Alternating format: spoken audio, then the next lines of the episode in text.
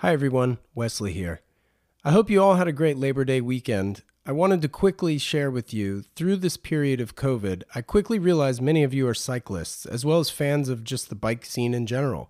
Well, I took to it as the opportunity to add another element to the growing Standard H community with the launch of the Standard H Cycle Squad. This initial capsule is comprised of a jersey, bib shorts, a lightweight gilet or vest, and as well as a tech shirt for mountain biking, gravel riding, or off the bike training. All of these pieces are made in conjunction with the world renowned cycling brand Rapha. So, for those new to cycling, they've created the apparel for seven of the last eight Tour de France winners. So, yeah, it's great stuff. I invite you to check it out on the website at standard h.com forward slash cycle squad. That's C Y C L E S Q U A D. If any of it looks great to you, awesome. All items are currently available for pre order, and the window is open through Thursday, September 10th at 11 p.m. Pacific Time. Thank you so much for listening, and now let's get to the show. Jeremy Kirkland has somewhat of a storied music and apparel industry past, which, in my opinion, has served as perfect preparation for his current role as the host of Blammo, a podcast about the world of fashion and the people who shape it. It's honestly one of the few podcasts where I listen to every episode. We talk about his growing up in St. Louis as the son of a musician, as well as his early days as a musician himself in New York City. Jeremy started Blammo with the use of a robust Rolodex and a goal to have fun. He now leads Blammo Media, which is comprised of multiple podcasts hosting some of the most well known people, well, globally. Many of you listening to this are probably already familiar with Jeremy, so I was excited to offer us fans a behind the scenes look at Blammo and several subjects he obviously doesn't discuss during his own episodes. I think you'll all enjoy the story behind the man of one of the world's largest menswear podcasts, and Jeremy even offers some information about a very special narration project he's working on, so stay tuned for that. I'm your host, Wesley Smith, and you're listening to the Standard H Podcast.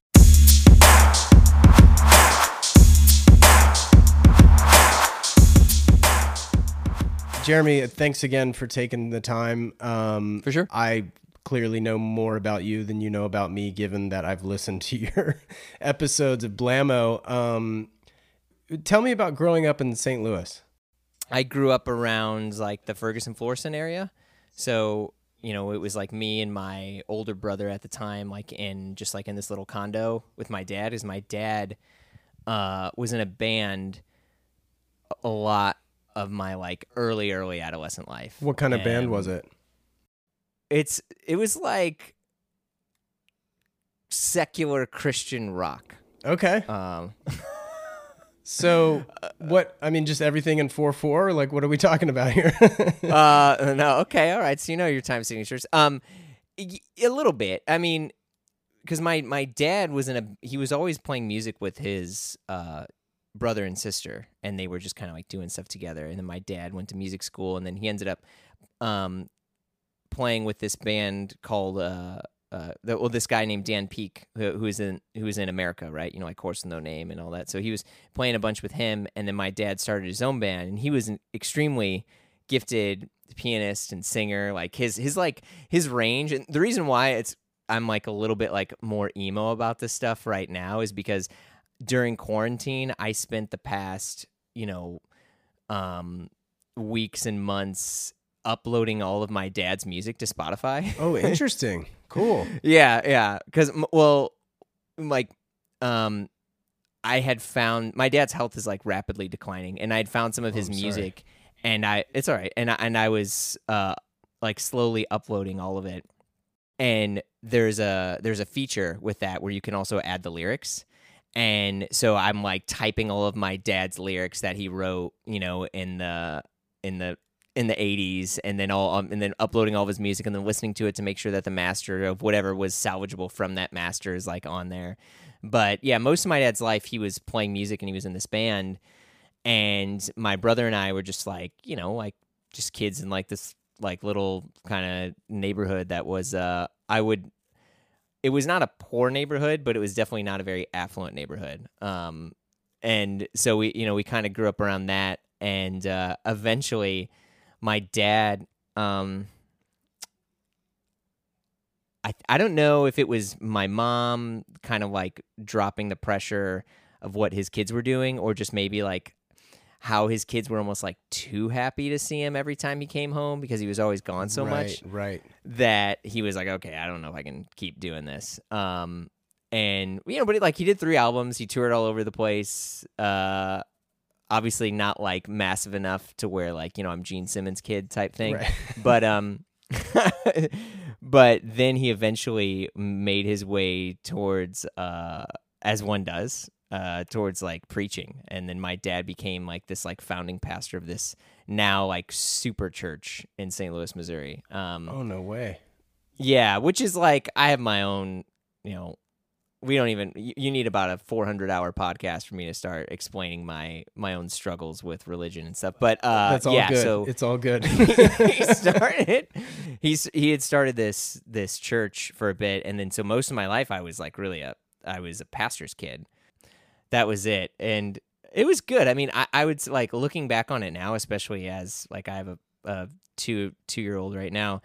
Um, it's funny, and I don't know if you ever feel this, but like as you get older and you start to remember things that happened when you were a little kid, and sometimes you stop and think like, that was super weird, like, or that was awesome. To where like you know, on Wednesday nights we would go to McDonald's for family fun night. okay. They had a play Because- place, obviously. Well, actually, this one didn't, but they they had cheeseburgers that were thirty five cents, and so we would all go. Yeah, yeah. I mean, this is this is like nineteen eighty nine, right? Nineteen ninety or something. You know, um. So we you know we would all go as like a family to do it, and it's funny because like you know I never really remembered how much I liked it until like maybe the past like couple years. And I was thinking about that. I was like, oh, that's kind of cool. Like, I want to do that. Or like, that was always weird that we would just like call up, you know, my parents would call up their friends and we would just like show up at their house and just be like, hey, we're here. You want to hang out? Right. It's just like, you know, my, my dad was an extremely social person. Uh, I mean, as my mom too, but that, so like most of our lives, we were always, there was always someone over that was hanging out, some, some friend of my parents, or we would go to some friend of theirs house. But like most of my life was always spent around like other families and other people and we you know not like we were some hippies and lived on a commune but you know they just like no, I know what you mean. Just neighborly. yeah yeah exactly right i mean yeah the, the best summary is like they they really loved being a part of a community I grew up Um, just- outside of Raleigh, North Carolina, which is like the epitome of suburbia. So I know exactly Okay. what you're talking about. Yeah. yeah it's just like you Super know, Bowl and- and- parties and, like Christmas Yes. parties. Yeah, it was a thing. Yeah. Yeah, I mean, so I mean, but it was it was a good it was a good time. Um, I think you know a, as I got older, you know, weirdly, like you rebel against your parents, but kind of do the exact same stuff. Um, now I I am not a pastor of a church uh at all, Right. but um, Well, sort of. The into- podcast could be a church. Oh, it's the God. fashion church. I'm just kidding. I'm Oh kidding. man. uh, but I I got super into music, and that was actually what brought me out to New York. And so I moved out out here in like 2004 or five uh, to play music.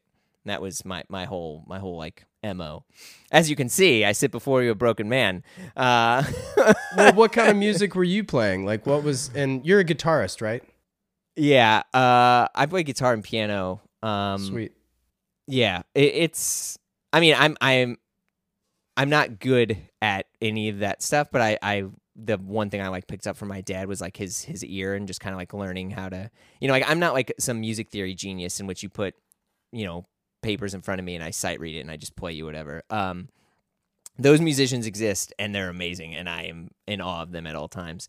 But um, yeah, no, I was I played uh piano and guitar and like mandolin and and any other weird instrument that I thought would make me sound more fun or diverse. I have this accordion behind me that's like, you know, seventy pounds and and a, a huge mistake. Uh, but yeah, so I came out here to do that and just you know figure out who I was uh, as a as a young adolescent. So what? So what was the music you guys were playing, and like how big was it? Like a three piece band, a five piece band? Like what? What were you guys doing? What, it, it, at the time it was just me and I and then a friend of mine moved up here that I was playing music with in St. Louis. And it was him and I in this little eight by seven bedroom. Um, one thing that, you know, it's the funny thing is like you come to New York and when I first came here, I'd never been here. So I moved to New York and had never actually been to the city before. no but I was like, oh, I'm just going to do it. Wow. Yeah, I mean, I, I'm stupid. But um, so I found a place on Craigslist, agreed to rent it sight unseen. Um, you know, uh, I think there was a picture and it was basically like, here is your room. And it was this like little eight foot by seven foot room with a window in it. Uh, there was like a mattress on the floor and three milk crates that you could use as, you know, to store your stuff uh, which was to be honest was fine. Like I, you know, I didn't have that much and didn't, you know, didn't really need that much. But um, the one reason why I'd, I'd chosen that apartment is the uh, on the listing it was like the previous roommate had put this out on Craigslist, and he was like, "Hey, this is the um, you get to live with the famous Bill Ware." Uh, the jazz vibraphone player, and I was like, "Who's this guy?" And I looked him up, and like he played in like Steely Dan, and he played, he toured with the Stones, and he like, you know, um, I guess there's not a ton of vibraphone players out there, but Right, of, right. you know, of the of the few, like that was He's the guy of note. yeah, and he he used it as his studio, um, the main apartment as his studio, and then there was a bedroom there, and that was like he just rented it out, and so it was me in there. Friend of mine move up. We're in this tiny room, and we're trying to play music, and it's just us two at the time, and then he has this. I think I don't know if it's New York or it's like the time of your life, but he was like, "This sucks. Like, what am I doing? Like, I'm, you know." He was like, "You know, we're like, we're- we're 20 years old here. You know, we're, we're, we're real adults." And he's like, "I'm out of here." So he pieces out. But like any other place you move to, you you make friends, and I, uh, I had met actually, you know, Brian Davis of you know Wooden Sleepers, and Yep. my other friend Herm, and then another guy named Noah Stittleman, and we were all working at the Apple retail store. Um, I had been, I'd worked at a bunch of odd jobs. Right when I came to New York, I worked at American Apparel for three months. I um, worked at Starbucks, where it's the only job I've ever quit. Um, a homeless guy, uh, and I say that because we knew that he was. Um, he was he'd come in and like he would like take stuff out of the usually okay as a sidebar if you work at starbucks at the end of the day you have all this food and you give the food away. Yeah. and you know he would come in and we were like hey we're like you know we're gonna go by washington square park and we'll drop off the rest of the stuff. You're like welcome to do it. But he would come in and he was like taking um he was like taking the money out of the tip jar. And i was like hey man can you not do that? And i was like hey can you not do that? And i remember he uh uh can i curse on your podcast Yeah. It's your time, dude. Okay. Yeah. well, no, so he was like, I was like, I was like, please don't do that. And he looked at me like square in the eye and he goes, "Fuck you." And I was like, oh man, come on. I was like, please don't do that. And then he spit on me. And I was like, you know what? I was like, forget this. I was like, what am I doing? I'm in New York. I'm broke. I live in a tiny shithole apartment. I just got spit on by a dude and I'm making coffees for a bunch of ring dings. I was like, I can't handle this. and I just walked out. And I remember going back to my bedroom, uh, like to my apartment, and I walked everywhere because I was also scared to ride the subway at the time. And I was like, I went there and I was just like crying, and I was like, "What am I doing?" I was like, "I'm such an idiot." Oh, wow. it's like I could be back at home and I have this like warm bed or whatever. And I remember I called my dad and I was like trying to pretend that like I had my shit together. And I was like, Dad, I was like, it's just like really hard. And my dad's like, How's the music going? Are you like gigging or anything? And I'm like, No, I'm not doing it. You know, I think I'd I'd been in New York for like half a year, and and I was like, I think I think maybe I need to move home. And my dad was like, Ah, why don't you give it some more time? And I was, and it's funny because as a parent, you look back at that now, like if you know your kid's hurting, you kind of do want to protect him, right? And my dad was like, eh, I think you're all right. And I was, I was fine. But um, I I met these other guys, so like that that job sucks. I end up quitting. I work at the Apple Store, meet these other dudes. We all kind of start playing music together.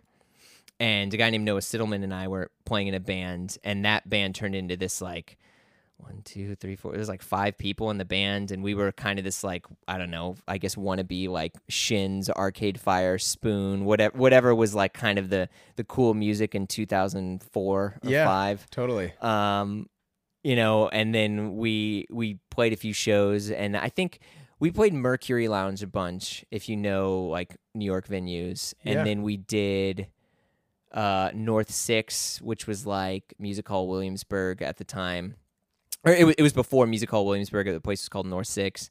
Uh, Glasslands. Uh, I mean, we never. It's not like we were playing like Irving Plaza or anything, but you know. But then it was funny because, um, while working at Apple, I had uh, uh, this new like role had popped up that was like the creatives, right? And they had, they were test piloting this role, and I uh, had a bit of a music background from my dad and like learning how to record, and so like I, I knew some, I knew enough to be a, like not as big of an idiot, right? So like my knowledge was not totally there, but it's like I was competent, and all these like musicians and people would show up there, and like at the time there was really only one Apple store in New York, so you'd have like Which Soho. Yeah, it was Soho. Yeah, because I think Yeah. uh, the Bravery they would they would like record like there was like all these recordings that were out of that that store.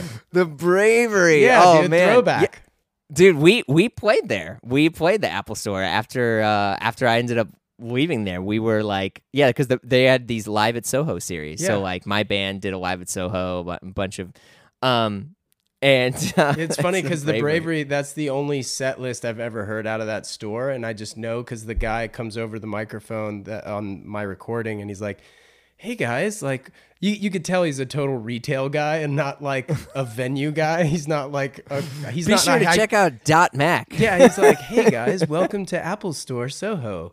And today we've got the bravery, and then I don't know, like I'm in Raleigh, North Carolina, you know, slinging diesel You're like jeans. play an honest mistake. Yeah, Come on, yeah, let's do it.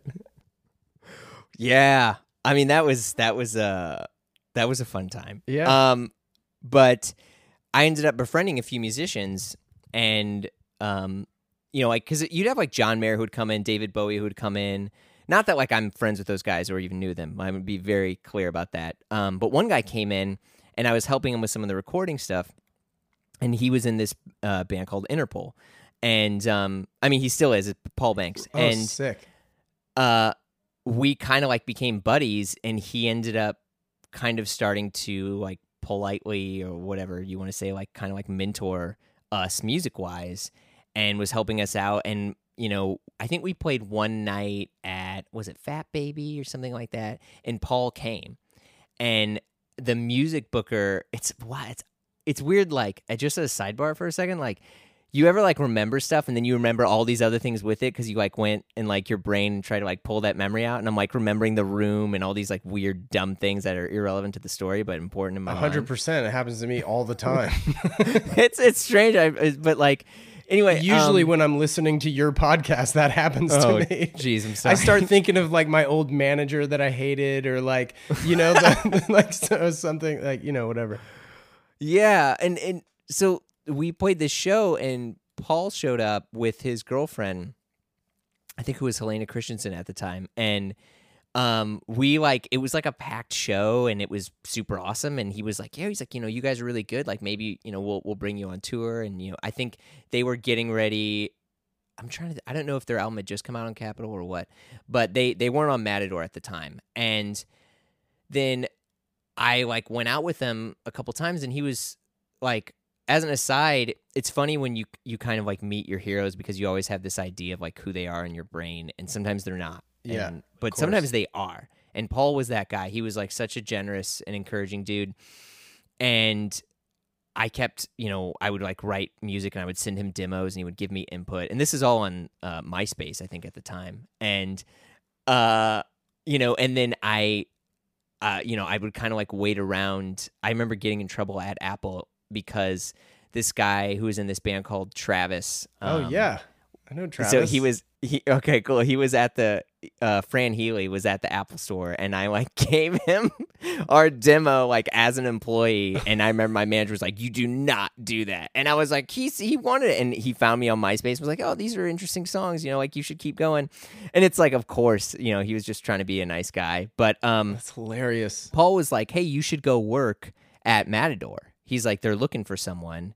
And I know you're like not really feeling this. And like Apple was kind of weird because then like all of us were starting to get more and more corporate jobs and just like any other thing like you know we're not really like retail employees anymore now we're like getting these other jobs and you're going to Cupertino and you're doing this and and which is cool and you're getting money but you're you're getting further and further away from like why you came to that city in the first place right like sure. if you want to be a rock star, you want to do that. It's like, okay, well now now you're a guy who's like helping write like training syllabus. Like this that's not a rock star. uh and and so I was like, oh, this is my ticket out. Like I'm gonna go work at a record label and I'm gonna slip them my demo and then the you know, so like obviously everything is extremely you know, selfish uh, and and all about me. But well, like, career driven, man. That's what it's all about. yeah, and I guess it's maybe it's okay to do that when you literally have no other responsibilities and you're in your early 20s. But I don't know. Uh, so I I start working at Beggars, which was the greatest job I've ever had in my life, uh, especially in hindsight, because it was like a company that was just the right size, if that makes sense. Where like there's a lot of people that work there, but there's not too many where you don't know any where you don't know everyone. right. But there's also enough that you don't have you don't see everyone when you're at work. And it was it was a British company and um, I got to go to London all the time and you know, I did slip a bunch of people my demo and it didn't have you know, it didn't really pop, but I remember um, Chris Chen, who was the head of XL Recordings, who had signed Vampire Weekend at the time. Nice. Uh, we we played a show at Cake Shop, and he had brought Ezra and the dudes to like like watch us play, and like I don't know, I don't know, but like I remember after the show, my friend Noah and I, he was like, "Yo, like Ezra and Rostam were here," and I think that first album had come out, and they were like going to tour with the Walkmen or something at the time. Like this is like the New York era I'm like dating here, and uh, at one point I and this is like I I have to always admit this truth to myself. Um, we had this opportunity to go on this bigger tour with this other band, and I looked to see how much money we were going to make and like if we were going to be able to do it. And when I realized that we were all more or less going to have to take out a loan oh man. to go on tour yeah. and then do the entire tour and still not make enough to pay to pay back the loan or even pay for the pay for the tour i was like oh and i was at beggars at the time and i was doing like you know well for a guy in his early 20s and i was like i think i'm just gonna keep working here. I was like maybe i was- you know in my mind i was like justifying it as like oh it's because i want to be in the music business. Right, like, right. what, what are you talking about? No it's because I, I wussed out. Like the truth is i wussed out. I chose i chose safety and security over going into like $10000 of debt to to drive around the city in a van I, I mean, I, don't think know. that's fair, and and I mean, maybe even in hindsight, the mature decision, even though you consider it wussing out. I don't know, but uh, what, uh, where, d- I don't, where did you go to college? i did not go to college Oh, at all? Okay, so you like literally left St. Louis for New York to to do the music thing. I left St. Louis for London first, and the London bombings happen, and I got and basically I don't know when when you shave your head a lot and you wear Fred Perry and Levi's 501s and all that other stuff. I don't know if I got labeled as a skinhead or if I flubbed as being an 18 year old kid going through immigration in Britain. Like I'm dead serious. Um, when I got to London, they were like, "Hey, what are you, you know, like, what are you doing here?" And I was like, "Oh, I'm moving here." And the guy was like, "What?" And I was like, "Yeah." And I was like, "I can stay here for six months, right?" I was like, "Cause I'm a I'm a U.S. citizen." And he's like, "Well, are you gonna work?" I was like, "Yeah, I'm gonna play shows." and he's like, "Sit down." and I basically, and I my friend and I at the time, we uh, who I'd gone out there with, he you know we both got detained and like sent home um and denied admission and the funny thing is years later i get a job for a british company and i you know i i go out and they open up my passport and there's this big x on it. Like i'm not bullshitting you. There was this big x on my passport that said like i was denied admission. And they're like wait like you were denied admission once? And i was like yeah yeah but that was like so long ago. You know this was that was this year. And they're like sit down. And i remember my boss and my British boss like pulled me aside when I after he had to like make personal phone calls and like vouch for me that I was like not gonna you know whatever come in and ruin London. Um, I was gonna go to school, but and full disclosure, like we didn't like my family didn't really. I all my other friends at the time, all their parents were like, "Just tell us where you want to go, and we'll pay for it." Oh, I or do see. this and we'll pay for it. And I remember I was like, hey, mom and dad, I was like, I think I want to go to this school. I want to do this. And my dad was like, you know, we don't have that money. Like, Mm. you can start looking online and like see what sort of scholarships you can get or what sort of things. But like, we we don't have any, we don't have that money for you. And I don't blame them, but it's just like we didn't really have that. And I was so driven at the time. I was gigging a ton playing music, skipping school, and when I was in high school to go play music around the city in New York, we were playing like the High Point and Creepy Crawl and all those other places. And uh that I was just like, you know what? I was like, I'm going to take some time off, whatever that means. And so I was like, I'm just going to skip school. I remember my mom was not that into it. My dad was like, all right, like, go for it if this is what you want to do. And to be honest, I just never got around to college at Right. all. And like, I was, you know, I even, I had this thing at WashU and I was going to go there and I was going to do this. And, and it just, everything all kind of fell through. And like, I just backed out. And I'll be totally transparent because like you know i talk to people about this on Blammo where people are like yeah you know what my like on the job training was better than this Oh Like, yeah. even you know but the one thing that no one tells you is if you don't go to college and you don't have a high self-esteem and you're you wrestle with depression most of your life you have a constant nagging in the back of your brain that whatever job you want to get that whatever thing you want to do you're always just not going to be totally good enough Or qualified for. or qualified because you don't have a degree Right. and of course, nowadays it's not as big of a deal, but it's still a thing. And you know, I'm what? I'll be 35 in a couple weeks, and it's that's like, you know, not having that. I'm like, well, maybe do I do it? Do I not? And it- it's tough, but I'll, I'll be honest. I I often really really regret it. Um, Interesting. but you know, I don't know. I don't feel like I should have a bunch of regrets in my life, but I do. yeah. Well, I mean, welcome to the club. um, Yeah, yeah. it's interesting. So, like, what bands were you into, like, prior to meeting Paul, prior to New York? Like, what what were your bands in high school? Oh, bands in high school?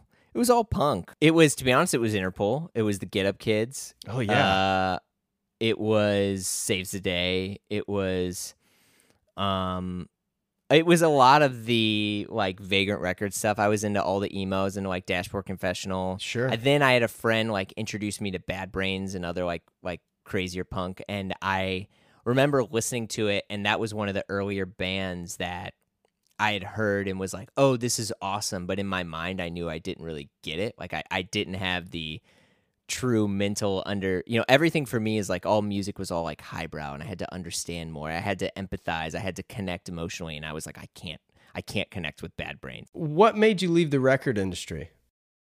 Um, well, I mean, in the you know, like as, as I was saying with high school, like I was really into clothes, and like that was always a thing. Whenever I got money, I would spend 100 percent of it on clothes, or you know, even with music stuff. Like it was more, it was more important to look good than to sound good. Uh, don't know if that always equates, but in my mind, it was. I was like, you know, I, I had to look good. Deion Sanders has this quote that I'll share with you. Do you remember the athlete Deion Sanders?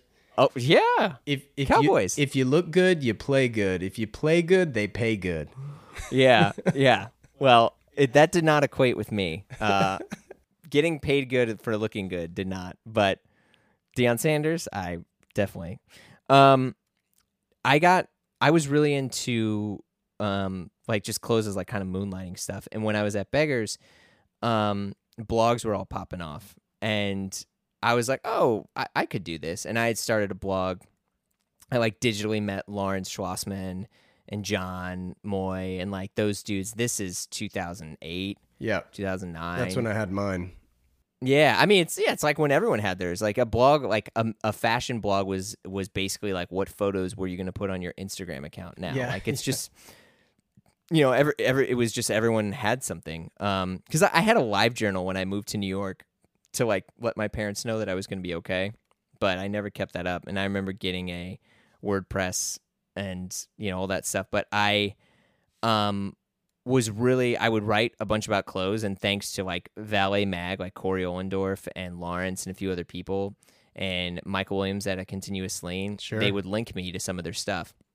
Because I'm not a good writer, but like I would just be able to find things or talk about things. You had taste, Yeah, maybe. I, but you're being humble. yes, no, I for myself, I, I knew what I liked. sure, sure. Um, yeah, yeah. and and so I got into that more and more. Next thing you know, um, and this is you know as I started getting into watches too at that time, and there wasn't really any other like watch guys, right.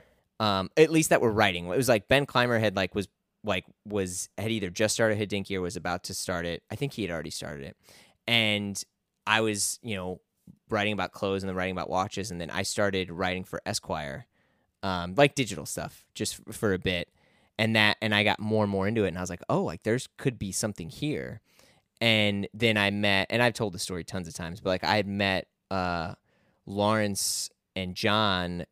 Uh, and we went to Capsule, and I was like, I was like, we should make clothes and sell clothes. Like we sh- we should do this, and then we can get clothes for free. Like a- again, like ever, it always comes back to this sort of like selfish, like how can I? but yeah, Well, so that it's smart because if that's where that. all your money's going, you might as well find a way to get it for free or make a profit Right? while getting it. You know what I mean? Yeah. So I see, I I was the uh I was you know my I was using my my economic sense right there, right? right, right. Uh, but yeah, I mean that was kind of what got me into clothes for sure. Was just that, and and you also have like the validation of your peers. You have all these other people, and you're like, oh, you're into this. Oh, I'm into this. You know. yeah, and yeah, yeah. It's yeah, it was fun. That's funny. My laptop is um, sitting on a stack of books, and one of them's "Fuck Yeah, Menswear." oh, there you go. so yeah, I got you. Um, that's cool, man. Well, um, so then, so then, where'd you go next? Um, from there, Well, you launched your own line, right? Yeah. Yeah, I mean if you could call it that. But yeah, we were doing that and we actually did in terms of sales, we did too well in the sense that all of our stuff was technically pre-sold, right? So we would we Wow. pay for the samples, we got this we got the samples and then we would we would like blast as much as we could to tell everyone like, "Hey, this is cool. You should get this. It's cool. We're going to take photos of ourselves in it." I mean, just like what every other influencer or whatever does, right? Right. and then we tried to sell it and like we, you know justin doss was at gq and we are like yo justin we're like we'll hook you up with a pair can you like can you you know list this and your best picks Yeah, a little stuff? And- blurb or something. yeah sean hotchkiss was doing the gq eye and we were just you know we were like yo can you can you like show some love here Yeah. and next thing you know we end up selling like you know we're, we're trying to sell like 12 shoes and you end up selling like you know 200 pairs of shoes or you're trying to sell like 12 shirts and you're selling like 400 shirts and you're like moving numbers to where the people that like had allocated production time for you they were like uh this is not enough production time to make this and we're making shoes for these people or we're making shirts for these people like you know we're gonna have to delay it so, what and was so, your like- assortment consisted of then at that time? Well, so the first thing was it was Mark McNairy took a chance on us and basically let us use his production. So they were Sanders shoes and uh, that stuff, and then then we started to make our own kind of private label, and so we were doing New England Shirt Company at the time. I don't know what they're called now, um, with like uh, cutaway collar Oxfords and like the whole Anglo Italian idea and uh not not Jake Grantham's brand, the just like the mix of it. And then right. double monk strap shoes. Uh it was but it was like shirts and shoes. And then I think we did some pants. Uh we did like a coach's jacket. We did um you know just it, it- there was no It was correlation. a it was a hodgepodge of, of stuff. yeah, it was like, "Oh, this is cool." Yeah, yeah, yeah. I Um, want this this season, so let's make it. Yeah, uh, it's exactly. Uh, you know, and it's funny because when you look back at this now, or whenever you talk to like real designers, like any real designer who solely designs for themselves is is not that successful of a designer. And the ones that tell you that they're doing it, they really aren't. Like because they're like you have to sell this to a lot of people and it has to be really appealing. And if and if you're super cool narrow mindset and you just want to sell a red um, you know, camping 60/40 cloth that's like lined with Melton wool, like it's not that functional. It's you know, you're not you're not going to sell. Nobody in those, San right? Diego's wearing that. exactly exactly um but so yeah we we did that and then i remember we went to uh Pitti Uomo in like january 2011 or 2012 and i met mark cho at the armory and mark and i stayed in touch for a while and then when they were going to do the armory in new york mark reached out and was like hey you know like would you be interested in like being a part of this and i was you know at beggars it was cool but like with any small company you kind of hit a ceiling, a glass ceiling, pretty quick, to where you're like you can keep taking so, sort of incremental raises. And as much as I love the music industry, I really loved the people there, and I kind of liked the music industry less and less. Um, and it, by no fault of them, but it was just like the way that the industry was evolving and streaming, and and as I was trying to play music myself and seeing, not that people were being mistreated, but you saw how little was really left for a musician, like.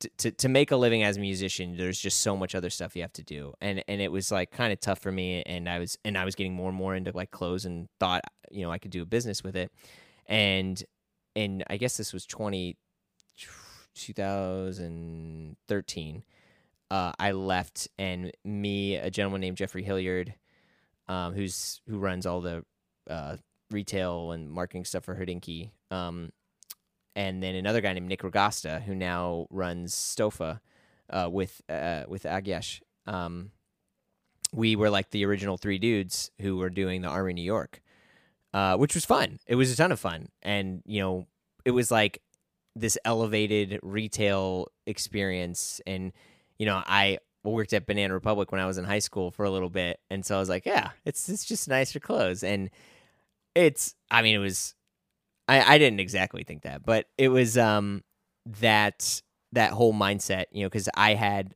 i had been doing a lot of e-commerce and a lot of digital and tech stuff for beggars when i was there. And that was like kind of going to be my role is to help roll out e-commerce and marketing for the armory in new york. Oh, cool. you know yeah and so you know figuring out what all that stuff was it, that was a great job um but So what You know. what year did you leave the armory? i left the armory in 2016 Okay, so fa- I mean fairly recently because you launched Blammo. What three? 2016 Yeah, I was gonna say. So then you did the ecom rollout, obviously, but like, so so how did Blammo even come about then? uh blammo was just kind of like a, a hobby i mean it was just a way to hang out with my friends in, in all honesty. I mean because when blammo first first started it was me and my friend noah who i used to be in a band with and we were just kind of like talk but like there was no theme you know? And i think like for me like i've my mindset of anything is like don't do something unless you're going to do your absolute best trying to do it. Right. and that's kind of a tacky you know quote on the wall sort of mindset but like um I I really wanted to find a way to improve. I was like, how how can I sonically make this good? How can I, um, you know, how can I solicit feedback from my friends and people I know who are going to tell me like, you know, how can I improve talking to people? How can I improve, um, listening? How can I improve, um, you know, guest selection? Make it appealing, make it diverse, make it you know, make it something special and the only thing that I had had from all of the weird careers and weird friendships and relationships I had was just like I knew a lot of people.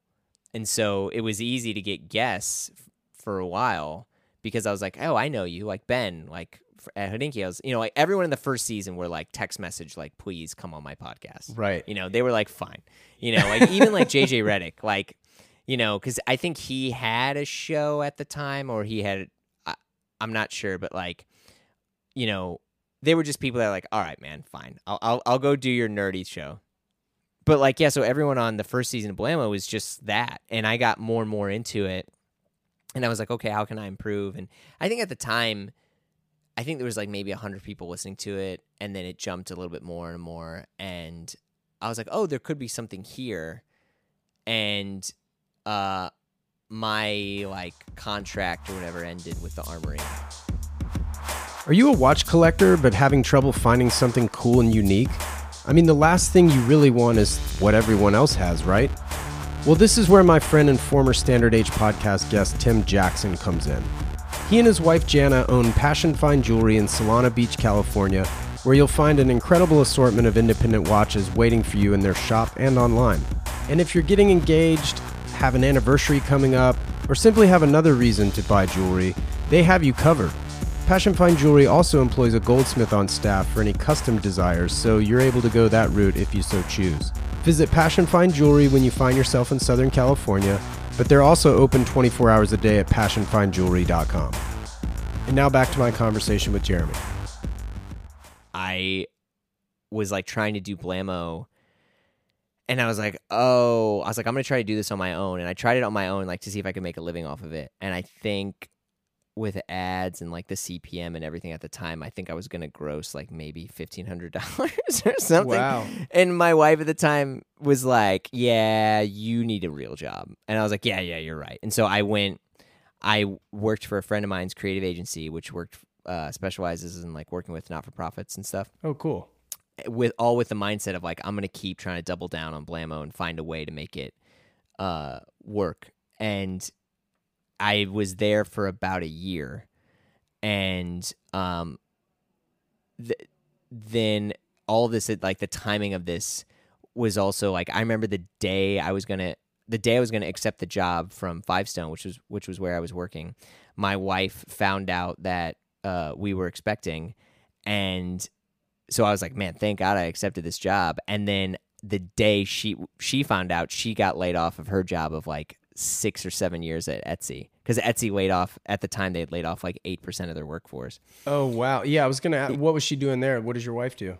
She she does um like training and support. Uh, at, I don't know the right words. Learning and development. Okay. So she basically comes, you know, so she kind of helps people scale their support, scale their um their company culture across as a you know company would grow um how to train but she specializes in that stuff and so now she works for a uh recovery startup um that's like on like sobriety and wellness and stuff but she works for them but yeah the day that i'd accepted that job at five stone she had lost hers because I was like freelancing a bit and I was like, yeah, okay. I was like, I'm to take this other job. It's to be secure. Then I'm like, oh crap. And so did that. And then to be honest, the, the show kept growing like an, an okay amount. And I was like, okay. I was like, I think she ends up getting a job at Samsung for a bit. And I mean, this is all like the details don't really matter, but she got this other job. And so she was there and like her job was really good. And she was like, hey, if you want, like you can like focus more on your show. oh, sweet. And then I'd gotten hired to do that like Mr. Porter miniseries. right. Um, and then I was like, oh, like okay, I think there's enough here that I like I can I can keep trying to focus on this, and you know make and and have enough that like it's not going to be you know the end of the world. And because the biggest thing is like, look, and this is the like I'm not getting political, but like this is the toughest part of any American that wants to be in a creative. I'm air quoting here, like field, is the sense that like m- you need health insurance. Like you, you know, especially as you're getting older, you got to find some way to like how are you going to pay for health insurance and most cases your standard whatever you're making as a creative is not enough to pay for health insurance and to live so it's Right. like one or the other right. and so Well, could you you, know, the ma- piggyback on your wife's policy then? well that and so that was why Yeah, so like yeah, that yeah. was like every, everything when i was able to focus more on blamo was because my wife at the time had the health insurance I mean, you that's know? that's It's me just with like- standard H. Same thing. yeah and i mean and that it, it's that's the line that runs through every single person who works in a creative field is Yeah. Is your health insurance comes from somewhere else because nine times out of ten you you probably can't a- afford your own uh because you're a you know scrappy creative and uh what do you attribute that early growth to? When you said it kept growing a little bit more and, and such, like where was that? Was Oh, it just like word of mouth, or like were you? Because you probably weren't advertising, right? No, I mean honestly, it was timing. Like, I at the time when I had started Blamo, there weren't that many other kind of like podcasts that was in the sort of men's fashion or lifestyle, or at least it it you know maybe I'm wrong, but at least there weren't in that kind of like bubble or world that we're all in. Right. Um, and you know, and I had some like good press. I mean, there was some, there was uh, uh, at the time, you know, it's funny because like Jacob Gallagher had written a thing in the Wall Street Journal about it, and um, you know, he's an extremely professional person, and I remember being like, "Hey, you should write," you know, and he was just like, "I, I like."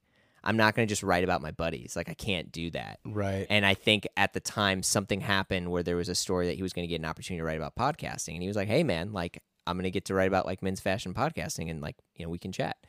And you know, and I, I say that as like I wasn't, you know, he wasn't just like, "Hey, I'm going to hook up all my buds," but he that but helped it was me a bunch. Yeah. Yeah. Yeah, it- it was relevant, and that that helped me about a lot because I think the tough thing with with podcasting, especially with the kind of like little micro world that we're in, is a lot of people and companies know about it, but they don't really know how it works. Right. And so a lot of people would make up would make up shit. Like I'm going to be totally honest with you. Like I remember I had reached out to someone that was going to be on and they were like, "Oh, what's your reach?" And I told them my reach and they were like, "Oh, okay, so like you're pretty small." And I was like, "Well, you know, it's like there's this." And they were and you know, it was, it was fine, but they were like they're like, "Oh, cuz we were just on um podcast." And I have no you can leave this on the record. Um like Hypebeast Hype Beast told them told this person that they get 2 million downloads a day and uh, of their show. And I, I'm not kidding. And I was so mad and I was like, "No, like they can't." That might be their I- website. Ex- exactly. And I was like, I'm sure that this person doesn't understand. I was like, "I- I- if you're getting like 2 million downloads of your podcast a day, like you are number one across the board. Like Yeah. it is not, you know, and, and, and look, it's fine. And, and I'm grateful more and more people are learning about podcasting and learning kind of how to judge and weigh other shows and, and, and impact and all that other, you know, bogus stuff that everyone talks about. Um, but I was like, you know, I was like, dang it, like these like brands and other companies were doing it and I was trying to do it and still like, you know, but it was still it's like it was just me. I mean, uh, maybe until a year ago where there are other people working on the show. Um it was always just me and while that's, you know, with podcasting or I don't know, maybe there are other creative fields that are similar like this, you grow and then you like kind of plateau and then you grow and then you kind of plateau and you just kind of you know I, I was like oh I was like oh is this it? Like oh no like I can't do this or this other you know it was really really hard and to where you start to get why people do um the other things or like patreons or things like that because you you're like you know you start doing advertising and you start doing other partnerships and you know when you're a little guy you're not always going to get paid on time Yeah, yeah, no kidding. You become a So- bill collector. Yeah. yeah, and um, and that that was the thing is like, oh man, um, you know, I I would do an ad for someone or whatever we would do, and um, you know, and you wait to get paid, and you're at like day hundred or something like that, and you still haven't gotten paid, and like, and it's not even that much, but like for for me, this was everything, and so I was, you know, it's it was it was tough, and it's funny too because everything from the outside, you know, people were like, "Oh man, you, you must be crushing it." I saw you just had this person on, you just had this, and you're like, "Dude, I have not been paid in months, and I'm trying so hard." And every day I look in the mirror and I'm like, "What am I doing?" um, you know, and that's look. There's plenty of other crazier things going on in the world, but it was, it was like kind of tough. But I, I would say like at least the early, the early growth was just like a timing. You know, I mean, right. there's as you're aware too like there's other there's just tons and tons of shows Yeah. um and i i would say it's great now that more and more people that i talk to do have a bit more understanding about not only how important podcasting is and and how impactful it is especially in terms of storytelling but um how like what what is success for a podcast like how you know and so you you can't i don't know if hypebeast is still doing this but like you can't go and say oh I, I have 2 million people listen to me. Like people can look some of this stuff up Yeah. you know? There's services where people can see your chart history and people can see this and you can get an idea of what this person's actual activity is versus what they're saying you know? And yeah. Uh and so anyway How do you define your audience? I mean, obviously you're a menswear podcast, but like what how do you define it or what's considered to be the demographic even?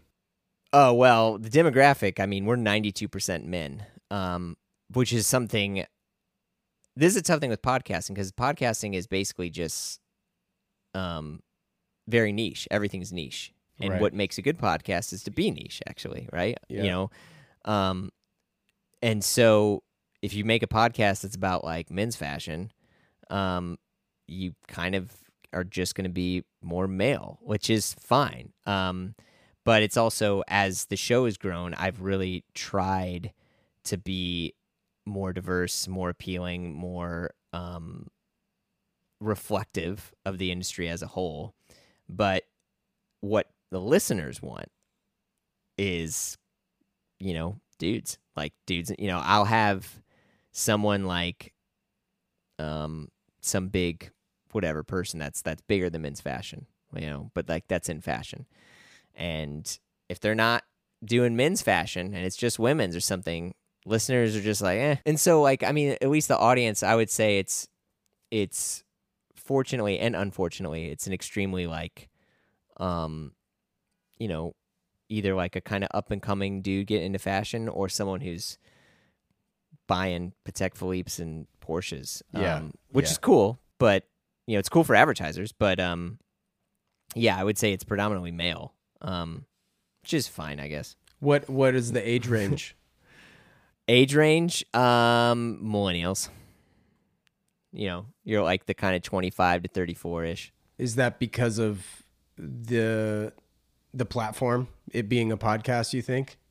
I think, you know, and it's funny because like with the Coffee with the Greats show, it is on like the network that we did, like that is not a predominantly millennial show uh, in terms of audience. Now, I mean, look, the show is not even a month old, but like looking through the numbers and like our chartable and everything else, like it's not. It's it's predominantly like dudes in their late forties and stuff, which is again, it's totally fine. But it's it's interesting to see. I mean, at least for podcasting, I think it's always better to just focus on like your content versus like, do, do you want to cater? Do you are you know, do you want to try to like build a full complete audience, or do you just want to do like what you're good at and what like like stay stay narrow? You know, which is also why we're like, let's just make other shows instead of trying to make one show appeal for every single person in every single age range. Let's just keep making more shows, because that's, you know, it's it's obviously not as easy to do, but it does keep focus. Um, the best advice I got from Blamo at the very beginning, and like,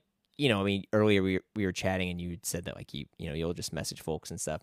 I messaged Walt Mossberg of the Wall Street Journal, who was there at the time, and I was like, "Hey, like I'm doing this show because like Blamo was like fashion and culture and tech and all this like dumb stuff. It was basically all the things I liked, and I had a few episodes up, and I sent it to him, and he responded, and he was like, "This is good. I like it. I like the artwork. I like this." You know, he's like, um, he's like, my criticism and feedback is like it doesn't appear focused and like that is the thing I try to take away no matter what is like, okay, how do we keep this focused?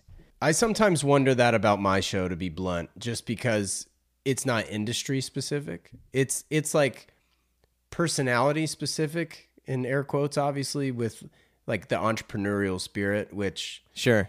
I, I mean that's like long in the tooth as well obviously, but It's it's tough. It's a challenge and it's things like, you know, there'll be people who will reach out who um I want to have on or they want to be on and we're like this isn't a good fit. And it doesn't mean that they're bad or we're bad or whatever. It's like this isn't it's not it's not a good fit. right. and as like the show grew a bit i was like okay like i should have done this ages ago but like what what are we and what are we not?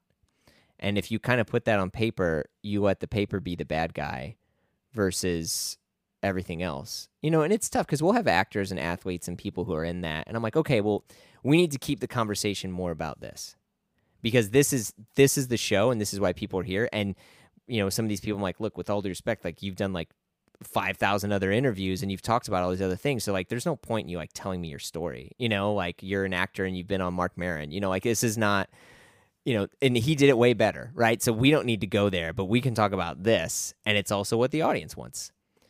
And so it's tough to find that balance um because you know you you want to be a big show you want to you want to have a lot of people doing it but i've never had just like overnight growth. It's always just been like okay we're up a little bit this year we're up a little bit this you know? And and especially being a show that's interview based a lot of like bigger and bigger folks will be like okay let's give this guy some time.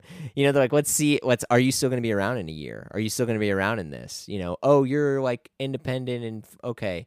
All right let's you know let's let's circle back next year you know or let's circle and you're like that's a bummer and a bitch to read of an email but i'm just like all right i put in my calendar i'm gonna reach out to you in a year like and i'm gonna tell you we're that hopefully we're bigger we're better or whatever and like let's do this Yeah, It- I mean hard, that's though. kind of uh, you know, and that's that's part of the reason I wanted to talk to you. Like to your point of like people going on Marc Maron or whatnot. Like I wanted to talk to you because there's very few opportunities, well, that I've been exposed to anyway, that explores you, Jeremy, as a person, and also the nuts and bolts behind Blamo, for example. Because Right. you're not going on Blamo talking about like your demographics and like you know things like that. Yeah, I was gonna say you probably probably don't put my demographics and stuff on there just because I don't want people to think I'm like I think that they're not good enough by being whatever they are. Uh, Oh no, But- I don't think people would think that. I think it's just matter of fact. Like you're a menswear Yeah. blog or blog, sorry, podcast, no, it's and fine, so yeah. it's mostly men. You know, I mean, yeah, if women hear that and say, "Well, I'm gonna change this," you know, then so be it. You yeah, know? that's true. I Uh, yeah. mean, to, to be fair, most of my audience is men as well. Uh, why that is, not sure. Maybe because there's a lot of cars and watches and and the occasional fashion talk. You know, that's focused on menswear, frankly. Um, Yeah. But I do want to kind of get in sort of to the to the nuts and bolts of Blamo, for example. Sure. Like, what is what does your preparation involve? Um, it depends on the person, you know, because I think a best conversation, at least in a podcast, right? It's Mhm. going to be candid, it, and it needs to be candid, and that's what's going to be the most fun for the person. It's going to be what's the most fun for the audience. Um, so if you know, a lot of times, like I'll have like, hey, these are my points of where I want to take us in this conversation. But if we start talking and they're really interested in like something that is totally unrelated, or they say something that you're like, that is super bizarre, but we I want to explore that more. Your initial feeling is what the audience is too. So like go there and scrap your bullet point because it doesn't really matter because wherever you're going to go is far more interesting because of the actual conversation that's happening. Yeah, it's natural. you know? Yeah it, it's natural and you know that the good thing is it is at least like for me and, and like of doing enough you're like wait you did that? Okay hold on. And, and it's like well damn it i'm just gonna scratch everything else um and then we're just gonna go and see what happens. And i think in a weird way the the best and more most personal shows for me of Blamo have been when I didn't focus on like my talking points or where I wanted to go.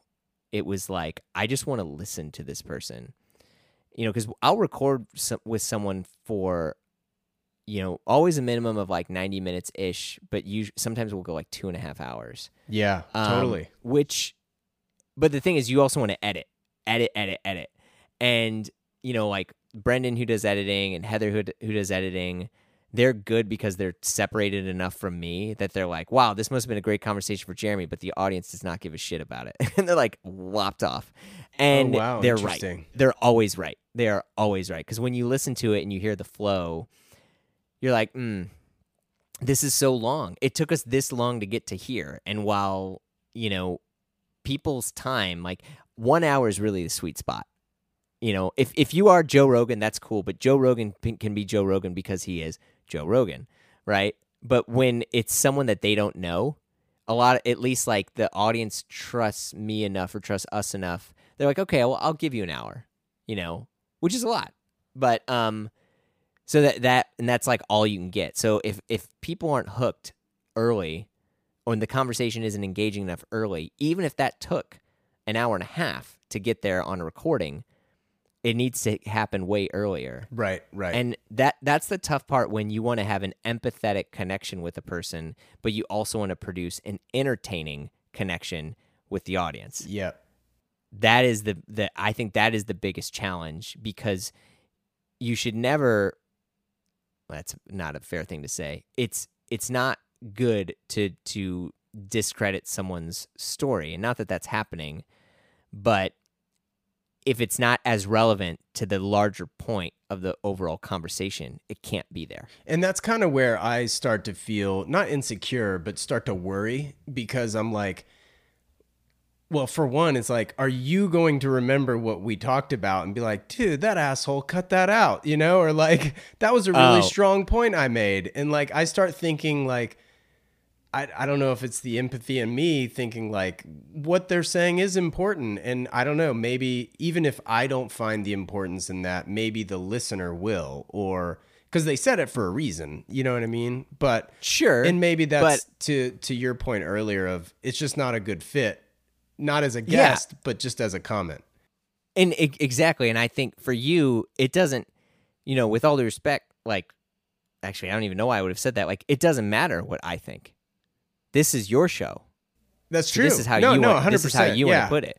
So if you were like, "Hey, you talked about how, you know, how much you, you know, you had this weird thing about your dad, but it didn't fit because we talked more about the business of podcasting," take it off. Right. That's that's the tough thing uh, with that stuff because they, sometimes you're like, "Oh, I want to do this person justice," but you're just like, "No, like this is this is my show, and the the message that I want to send is this." Mm-hmm. um and and people get it. I think more and more people especially like people that you know you don't know as much they get it. You just like you know because there's also no oh man like you took that out? Like how how would i say that? I don't know this person or like i mean you know i'm like i don't know everything about i don't know your middle name. Like Yeah. i you know like so i'm not gonna like pull this and be like why did he take that out? You know?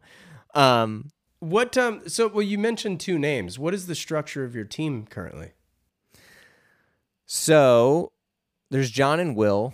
So Will does production and like production planning and um and then he also does like overall like senior like production and all that stuff for like Blammo and Blammo Media.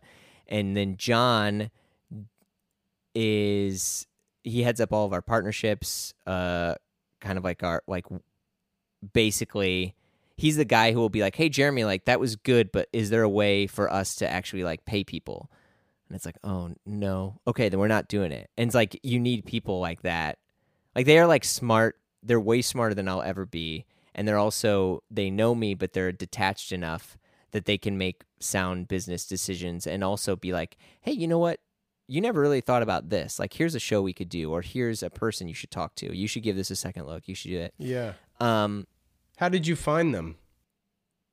I they just kind of like found me, and I just kind of begged them to help me. No way. Um, yeah, I mean, I, yeah, it's weird, but um, I mean, I would, and then working like day to day on the show. Brendan does editing, Heather does editing, Maddie does um, like social media and all that other stuff. Um, and like she also does a lot of like she has good insight for like marketing and things like that. And then uh, I have someone who helps with scheduling now, um, and it's only because I'm running my show, but I'm also making another show for my for myself. Actually, weirdly, about my dad and his life oh no way. uh, and Parkinson's disease. Yeah, it's like a it's a narrative show, but it's it's way more work. wow. But it is yeah, it's more going to be like a narrative exploration um of like people and adults that try to understand grief and Hmm. terminal illnesses and parenting and you know, it's it's not a you know, uh a novel concept. It's not a new idea, but it's a uh it's just something that's like okay, I think this could be this I I like this could be fun to do and worth doing and um and then yeah, so I have a person who helps out with scheduling for all that. Is is most of the growth, uh, be it personnel wise or just even yourself and not needing, you know, to work a full time job? Is it all ad based revenue that's supporting the podcast, or have you done any? Well, and then obviously the I wanted to talk about the um, the Patreon as well because you launched that within the last year, I know, but I want to say what six eight months ago. It was February, yeah. So I think it yeah, we announced it in February and it went live in like March for when the the 7th season went. Now, why did you decide to do it? Well, initially it was like, okay, like there were a lot of people that wanted more, but there wasn't a ton of people that wanted more, right? Like it's like, okay, well, you know, and then I had a lot of like and I say a lot cuz like people would email and be like, "Hey, like do you do donations or do you do this?" And that feels good Yeah, when nice. you're like, yeah, I sure I could use that, or um, you know, and I had casually joked, but it was true that I was selling a lot of stuff to like fund the show. Like, I mean, I don't own a Rolex Batman anymore. I don't own Mm. a Patek Philippe 96. I don't own any of these watches that I thought were going to be the only watch I would ever have. because when you need cash to like fund your dream, you find ways to get it. And it's just like, okay, I'm just going to sell this, I'll sell this, I'll sell this. I'll, you know, I'm grateful that I was able to have it to sell, but I was like I I can't I can't keep doing this. Right. Um the show wasn't really making anything and it was going further and further into debt like cuz I would keep investing more. And when you make more, you're like, okay, well, let's invest a lot more. Let's do this. Right. And um because the ads help, but it's like in a weird way the ads like aren't consistent in terms of like being able to pay someone when they give you an invoice. Like um because we had people who initiated very very early who were like hey i'll work and they'll just kind of like work for free. And i was like this doesn't feel good. Right. because like i can't make a i can't hold this person to a standard because in most cases the the unwritten rule or agreement or in other cases written is payment for the work. And so it's like someone would do something like dude that was that was messed that up or now i would go and i need to redo it or this person you know, was emailing a brand and asking for free stuff with like a Blammo email address. And then that PR person's being like, why do you want this free thing? And I'm like, well, who's that? And I have to go and be like, why are you asking for free shit? And then they're like, well, you should have, you know, I mean, it's just all whatever. And so you're just like, let's just pay people. We'll be honest about what we can afford to pay, but let's just pay people. yeah. Um, and so again, you're investing more and more, and so you just like can't really count on advertising to pay you on time. Uh, at least because like we're not big, like we're, you know, at least with the people we're trying to get advertising with, they're just like, who are you? Oh, okay. Like, what are you? Oh, all right. Um, and that's fine. You know, you just you get used to it. You've discussed ego with Paul Feig and Oliver Spencer. Um, great episodes, obviously. Oh, thanks. How has the podcast success affected your confidence? Great question. Um unfortunately, unfortunately, it's it hasn't that much cuz in a it depends on what you define as success. I think that's great, man. Well, That that's the result. I think that's great because I think with a lot of people, their heads are you know can't fit through the doorway. yes. I, I mean, for me, and this is the the luxury I have of making Blammo is everyone that comes on is someone I just like I love and I want to learn from and I want to celebrate like and I want to Same. but I I want to I want to have a I want to have a conversation with. So it's never going to be PRE or fake or anything. And because of that, you know, I the whole it's not like, "Oh, if you do something you love, you never work." No, you're working your ass off because you love it. That's such a bullshit thing. yeah. I hate that. But um but I also you know, and it's funny because I'll go on people's podcasts and people are like, "Man, Kirkland, I know you could talk so much." But it's like when you have someone on yours, like I, I always try to tell myself, just like just listen, just listen to them and ask them and make them feel comfortable enough that you can keep listening. And so, with that, um, there there in a lot of ways is like almost not enough. I want I don't ever want there to be enough space that my ego should grow. It should always be theirs.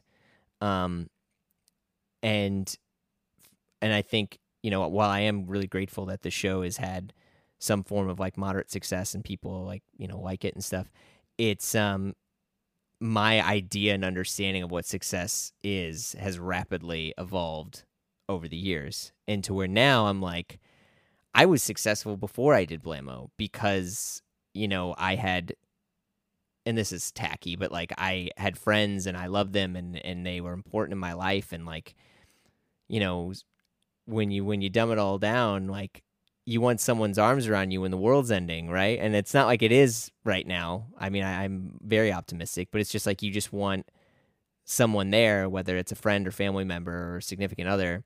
And I was like, oh, I, I, I have this. And in a weird way, it took me trying to funnel everything into a career in music or a career in fashion or podcasting, whatever that is, to realize that, like, oh, this isn't fulfilling. I love it. I enjoy it.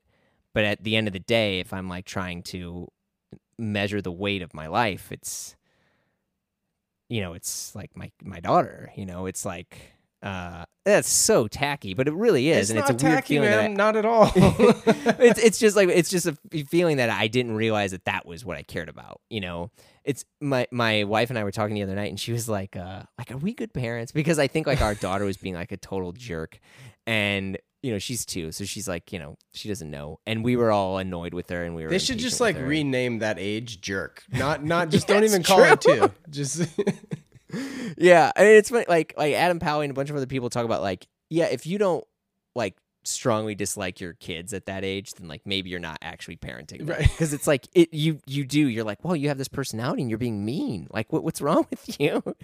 Um, and my wife was like, you know, are we are we doing the right thing? Are we being good parents? And I was like, yeah, because when you summarize like all that she actually needs, you know, she has. She's got food, water, shelter, and and we'll look at her and we'll hang out with her and we'll try to give her our physical time and attention.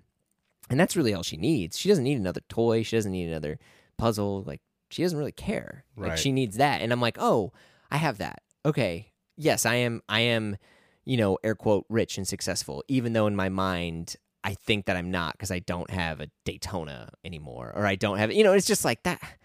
You know, and it's it's tough because it also is like I picked a hell of a hobby or I was going gonna say the topic that's all about yeah. yeah, that's all about this when like you're like, no, man, I don't need it. And it's and it's not like oh, I read some book and I'm elevated. It, it's just I, I I try to keep that humble mindset as much as possible. Um, but I will be honest, it is way. I am a more fun, engaging, cooler personality to be on a podcast. If I was like, fuck family, it's all about getting all the dope shit. and, like, let's do this. Um, it's just not me. Well, it's funny you mentioned your daughter because I was gonna ask you like since you launched the pod, obviously you you became a father. So like, Yeah. how, how has fatherhood changed you? Uh, I am more emo than I ever realized. uh, I cry daily. Um, I won't lie. I cried earlier. I nearly cried on this flipping on this podcast just talking about her. Um, I think I also am trying to be more uh empathetic towards my own parents and my own childhood and the things that happen because you realize that like oh crap That's why adults Yeah, adults don't really know what they're doing either you know like none of us really have an entire idea and understanding of of how to um raise people or how to like you know earn a living or do all these i mean you're just every day everyone's just like oh all right let's hope this works you Yeah, know and so yeah. with that i think i've tried to be i've tried to be more patient and forgiving yeah, Um, that's cool. yeah I think like some of the qualities I admire most about you are like your self awareness and dare I say your self deprecation, especially when Yeah. it comes to like previous fashion decisions. yeah oh yeah well that's that's a good old fashioned lexapro pill right there Yeah, well, So- what's like what do you think's made you such a fashion chameleon? Uh, searching for an identity like everyone else. I'm just more vocal about it. Um, you know, people wear clothes because they want to find a way to define themselves. Um, you know, anyone who, you know, I remember I did this like, uh, what what was it? It was they're called oh Fuddruckers. I can't remember the name. Uh, symposium. It was one of Simon Crompton's symposium in Florence at, at Pitti Uomo Okay. and and it was about like streetwear and and everyone kept trying to boil down like the essence of streetwear the essence of streetwear and you know you had Waco who was on there and it was like I remember I'd met him the first time that night and I was like man this guy's a genius. Like he's so gifted. He's such an intelligent person. Um and you have like someone uh, like David Coggins you know who's also extremely intelligent. You know there are a lot, a lot of great fine people up there and everyone was trying to dissect this stuff. And I just verbally vomited because like Simon was like, "Well, Jeremy, like, what do you think?" And I was just like, "This is about an identity." And I was like, every single person in this room chose what they want to, like, chose what they're wearing because they want to tell someone else who they are. Like that's who they are. Yeah. Yeah, like you want to, you know, like it's why like people flex on clothes. It's why you know, it, it, because at the end of the day, all of these things are just like trying to find ways to define them. And and for me, that was clothes too. And so I was like, okay, I'm gonna get really into Carol Christian Poell because no, none of my other friends at the time know it, and I'm trying to choose the road less traveled, and I'm gonna go way in, and you can't understand an artist unless you fully embrace their mindset, and it's like that's bullshit, you know. but but that was what I believed, um, and so that's what I did, and it's and I am grateful to look back at it and laugh at it because it's like, oh, okay. You know, in, in a weird way, I'm still like that. Like I, I got a bicycle and I'm like, I gotta get all bike gear, man. I'm gonna wear a little tiny brim hat. I'm gonna look like a little bicycle dude. Yeah, I was like, okay, I can't do this. Come on. like let's let's let's let's center, let's come back to earth. Let's recenter here. Um and it's just, you know, and at the end of the day all these things are it's a little bit more fun to laugh at than to than to take it serious. I think if anyone who is really trying to draw a correlation or like line in their fashion history or lack of better term, it's it's completely made up in hindsight bias. Right, right, right. So what are you rocking most these days? You have a Hawaiian shirt on, basically. I do. This is an 18 East shirt um, from Antonio Ciongoli, who's just crushing it right now. Uh, a lot of the the stuff I've been wearing at home is all like I don't know, like Patagonia baggies, like comfy home stuff. Yeah. Um, I have been continuing to order or like prepare for what my wardrobe will be after COVID. But in all honesty, what I end up wearing every day is different than what I'm like looking at. And I think it's it also has to do with the fact that like I'm sweating profusely and I'm not showering every day. uh, be it, I'll just be honest. You know, you're just like, well, you know, let's forget about that this day, or you you're with your kids 16 hours straight. Um, so yeah, but what I am continuing to look look for is like like casual tailoring. And like as as casual tailoring as it can be to where you know like let's take all the canvas out of all my sport coats which you can't do and you shouldn't but like Right, that's right, like, the stuff I right, want to order. You know so it's like Patrick Johnson it's Jake Mueser it's um but now and I think it's funny a lot of people are trying to do this. I looked at my closet and I was like more than half of this is like great memories but they're not great clothes right, right. and I was like I need to thin the herd I think I think that's an age thing too though, you know, like when Yeah. you when you get to the point where you're looking in your closet and you want quality over quantity, I think at the end of the day. Or at least I do. Yes. Yes, you do. And it's but it's it's tough because there's you know, and I'm not again, I'm not getting political, but like we're in this like very consumerist capitalistic, you know, culture and mindset where it's like yeah, but you know what? I just grabbed my phone to read an email and I somehow like got sucked into Instagram and now I'm seeing all these ads for this and this and and now I feel that like is my water bottle good enough? you know, you're like are my socks okay? Is is is my HDMI cable certified to make a strong connection? You know, it's just like dumb shit that you really don't need. Right. You just want. yeah. Do you have a favorite designer? Uh, for different points in my life, yeah. I mean, I love like Hedi Slimane is what got me into Dior, and it's what got me into clothes because like that was this this look. You know, it also had to do with like the Libertines. And by the way, I've never done cocaine or anything, but I was like really into like that look. Um, Yeah, I was gonna say that like almost like heroin chic. Yeah, like I yeah, and maybe it was because I was a super fat kid and everyone was skinny, and I was like, yeah, maybe I can do that. But like, um, I think in all honesty, like Antonio Ciongoli is probably the best like designer right now because he's so laser focused uh, that, um, and like all the stuff that he's doing, like no matter what anyone else is making or anything, he's like, no, this is it. What I'm doing is the right thing, and right now it's really, really working. And Yeah. I'm proud of him for it. Um, I feel like Japanese brands are really good at that. yes, I mean at, at the end of the day, when you when you think of like the terms of any company, brand, item, product, show, whatever, it's like focus is key because it keeps things predictable and, and in a good way. Where like I know what I'm gonna get if I buy Patagonia, Right. Because Patagonia is never gonna make a sport coat, but they are gonna make these shorts, and they're gonna make them every year, and they're gonna do this and they're gonna do that. But like, it's tough because liking, you know, like Italian menswear, whatever, there's no real design to it. It's just fit and aesthetic. And so like I love Saman Amel, the the Swedish guys.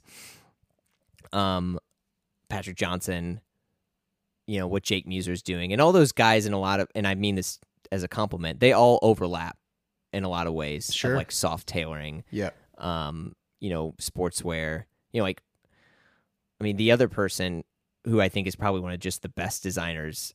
You have like uh, Michael Hill of Drake's Yeah, who's, sure. who's just a fantastic curator because I think you know there's there's far more to it than just like oh I have my own vision. Like he can look at oh you know what this guy's wearing this, this guy's wearing this. Okay, we're gonna blend some of this together and also find a way to sell this. right. Um, and then Michael Bastian. In all honesty, I I, I know he's kind of gone dark a bit, but when I look at you know like the JFK Junior collection he did, Oh, it's incredible. um, yeah, it, it's so good, and Yeah. it's like, oh man, like that.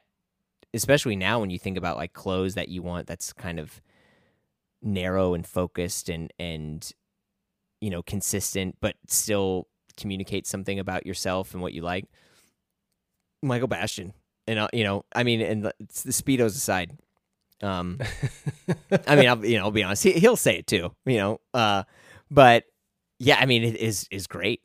Um, you know, Ralph Lauren's good, but I. This is not a discredit to Ralph Lauren. Everyone says Ralph. It's just like a given. Well, you kind of have to because you're an American and you like American. it's a clothes. Go. mainstay. So- yeah. Yeah. yeah, you like Ralph Lauren. So, um, anyway, Well, I mean, obviously, you and I both worked retail. Um, Mhm. How do you go about helping guys find their own style when they're just entering the picture? um, great question. Uh, be okay to make mistakes and figure out what you like. Um, I think you know now I tell people to make mood boards because in a lot of ways to say like oh just buy a bunch of stuff like that's kind of not really ethically good. If you have the cash, great, help the economy. But if you don't, you know, you're kind of just buying more shit. Uh, mood boards are helpful. You know, there's like Jeff Hilliard. he always hates because I've said this about him. Like he keeps um, a little like mood board on his phone of not only the inventory of like the clothes that he has, but also like the looks that he likes. And so when he does buy clothes, it's very focused. And he's everything he gets is building into a larger wardrobe. I do the same thing on my phone. Yeah, Yeah. that's awesome. I have like an outfits. Like I don't call it fits. I actually say outfits. but it's like the folder in my photos app or whatever it's called outfits. Yeah, that's that's great. I mean, that's that's key. And I mean, it, and I feel bad when you were talking about designers. I um Daiki Suzuki of Engineer Garments, like that Yeah. should, should have been Yeah. number one. But um, uh, yeah, I mean, th- those like being able to kind of have because if you're like me, you see something else and you get excited, and then you're jumping to here and you're jumping to here, here, and here, Yeah. and I'm like, oh, I came in here to get a navy suit. And I walked out with this, and you're like, "Wha- But that's also the No. same mindset that leads you to question your HDMI cable. yes, yes, exactly. Because I'm like, what the f- like? I don't, you know, I need focus. I need focus. So, um, yeah, like that. That's genius to to to do something like that. And I always tell people, I'm like, yo, like, go get a fine, get a Pinterest, get whatever, or go find and use your little bookmark tour tool on Instagram and ask people, like, you know, that that's great. Go for it. yeah, totally. Can we talk about the art of buying books and shelving them for a while? Ooh, uh, sure. Because I am in that camp with you and Will Welch. Yeah. Um that is a very yeah, I I have to stop with that. I mean, I have bought- a problem. My my laptop's sitting on a stack of books I have not read. It's worse too cuz then I I forgot that I bought a bunch of Kindle books too. And I was like, "Oh, I have all these books." And then I'm like, "Oh, wait. Yeah, I have all these other Kindle books."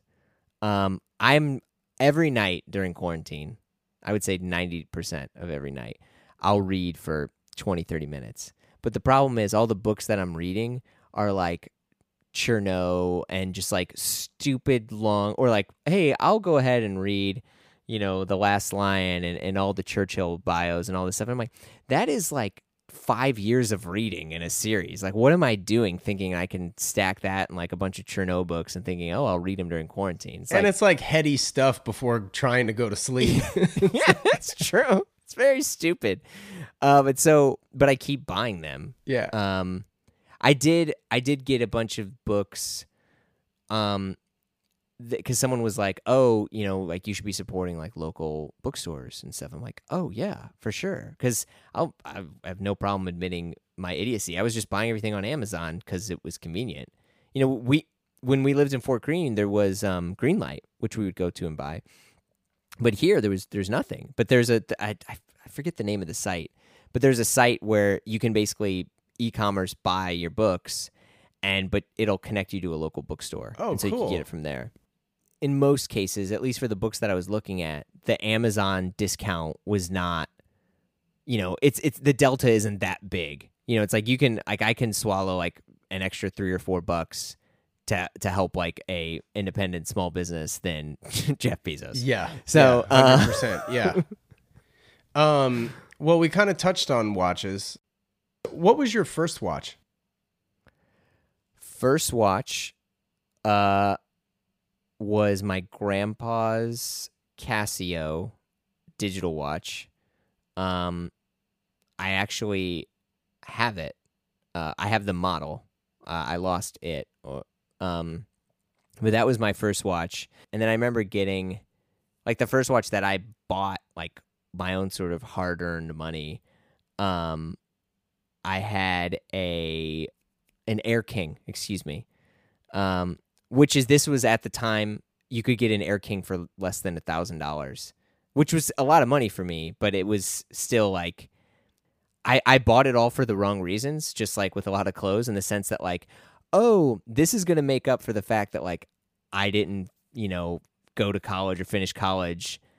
Uh, you know this this will make me equal in the room is that like i have i have a rolex like look I, i'm i'm successful you know? Right. which is like kind of sad but at the same time it's like oh this is this was my like i survived new york like I, i'm i'm still here after you know what four or five years whatever it was at the time and so i'd gotten that and that it got way worse because then you know then at the time ben and i were pretty close and we were like oh, he would be he'd be like, "Oh, you should check out this watch and you should check out this watch." And I started buying watches, not not like with tons of money or anything, but he was he's like, "Oh, you should look at this company. You should look at this." And I, you know, this was before everyone was trolling every single site, but like he found some great stuff on Etsy. oh no way. Um, yeah, early on, and I, I mean, he. I think he's probably already told this story, but he had bought just a killer. I don't remember what watch. It was, it was like a Brigade Isle paddock or something, but he had bought it from someone on Etsy, and they sent it to him in a padded envelope, and the and the the watch was inside of a uh, like a prescription pill box. oh my god. Yeah.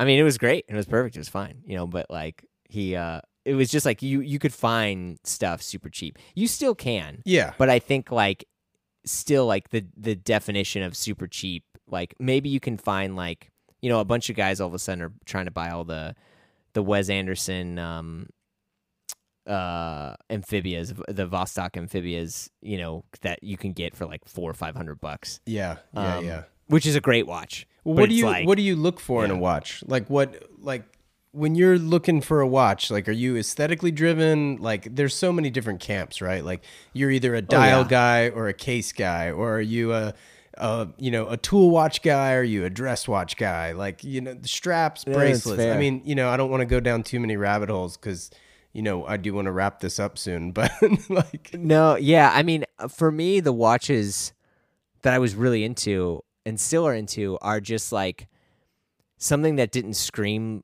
luxury. You know, it's funny because I started with the Rolex, right? But like, right, but still had a bit of history in it. Yeah. So like that that was why I kind of fell into Seiko's quick because it's like, oh, you can get these cool watches, and it appeals to every mindset of your ever changing idea and personality. So it's like, okay, cool. Like the Pogue was really cool because it, you know, yes, a lot of people say the El Primero was the first automatic chronograph, but like the 6139 or whatever it was, I should have known. But the Pogue was like, that was also like one of the first automatic chronographs. And then, you know, the history of that watch and the case of that was kind of funky.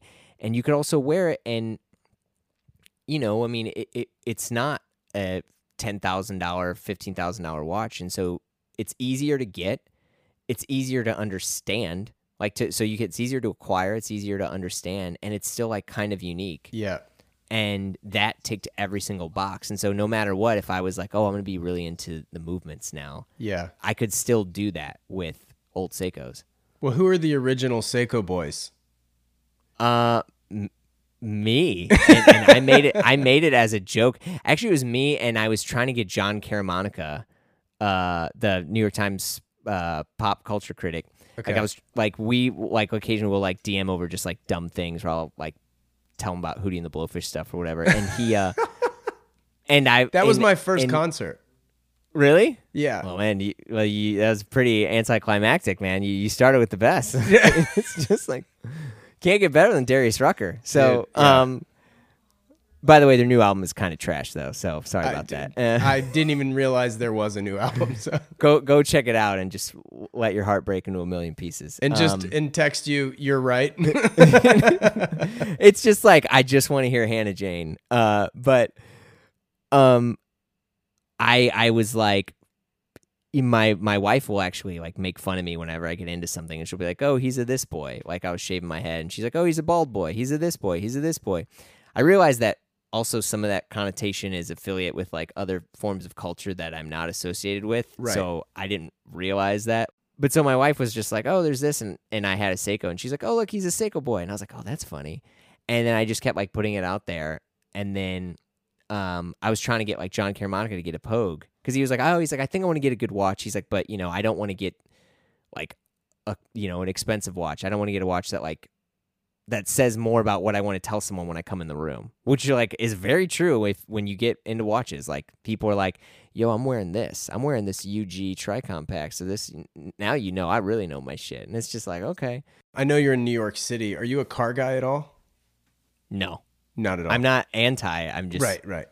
You I- ride you ride my- the train. yeah, weirdly though, my first car is like a ton of people's like like love affair cars. I had a 1986 Volvo 240DL station wagon, which was my dad's friend's car that they had given to me because I was teaching his son guitar lessons.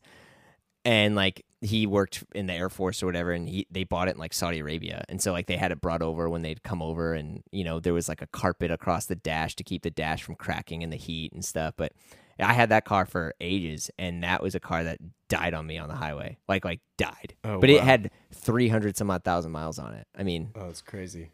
Yeah. I, I meant to ask you this earlier, frankly. Um, Mhm. How do you define success? um, the ability to keep doing it. That's cool. I've never heard somebody say that before. I think that's great. Yeah. I mean, because in most cases, right? Like, I think for me, success was like this many listeners or this guest or this Right. sort of thing. Yeah, and it's quantified. like, that's, yeah. that, but that's going to evolve, you know? But like, and also like you may, you may never get that. So does that mean you're never successful? And if so, that's like a pretty sad way to live. Right, sure. Due to COVID, what's something that you now appreciate that you never did before or ever even thought about? Oh, great question. Um, ah, this sounds dumb, but I would say like solitude. Mm. Um, in a- in a weird way, I'm sure a lot of people are getting an obscene amount of it. Of, you know, I mean, I'm I'm very appreciative of, you know, family and friends and and like just FaceTiming buddies through the night and making jokes about like cheesy movies yeah. but also with so much stuff happening at all times like i don't think i've had much of my own personal time to like truly reflect on it and so i've been like just going for walks uh so lame but like just going for walks like on the waterfront and just thinking and like not having my phone not listening to music not like looking for a distraction and just being like okay what what can i just like sit and think about during this and i don't mean meditating and i'm not belittling it but it's just like just a, It could be. I mean, there are different versions of meditation. So I mean, maybe that's Yeah, just your fair. version. Yeah. Yeah, I mean it's not TM, but yeah, it's yeah, it's so it's kind of my thing, and I think that has been like, oh, this was very undervalued. Um, you know, I mean, I'm out there with a mask, but you're still just like, this is nice to just sit here. I know a lot of creatives who do that. They go on walks, like uninterrupted walks, and it could be 15 minutes and it could be an hour and a half. Um, Yeah. So that's interesting that you do that. That's really cool though. I like that. Yeah, and also writing things down. Yes. Well, I if I don't write things down, nothing gets done. That's I I really you know, I have like 15 field notes that I kept buying to be like this time I'm going to fill it. And now I'm like, okay, like I, I mean, like seriously, like I'm I'm going to fill, you know, I'm like I have this thing right here. I'm like I'm going to fill this. I'm going to fill this. And I've been doing that and just like it's funny though cuz I'll look back at it and I'll read. I'm like, why did I write down like two cats? Like what is that? Right.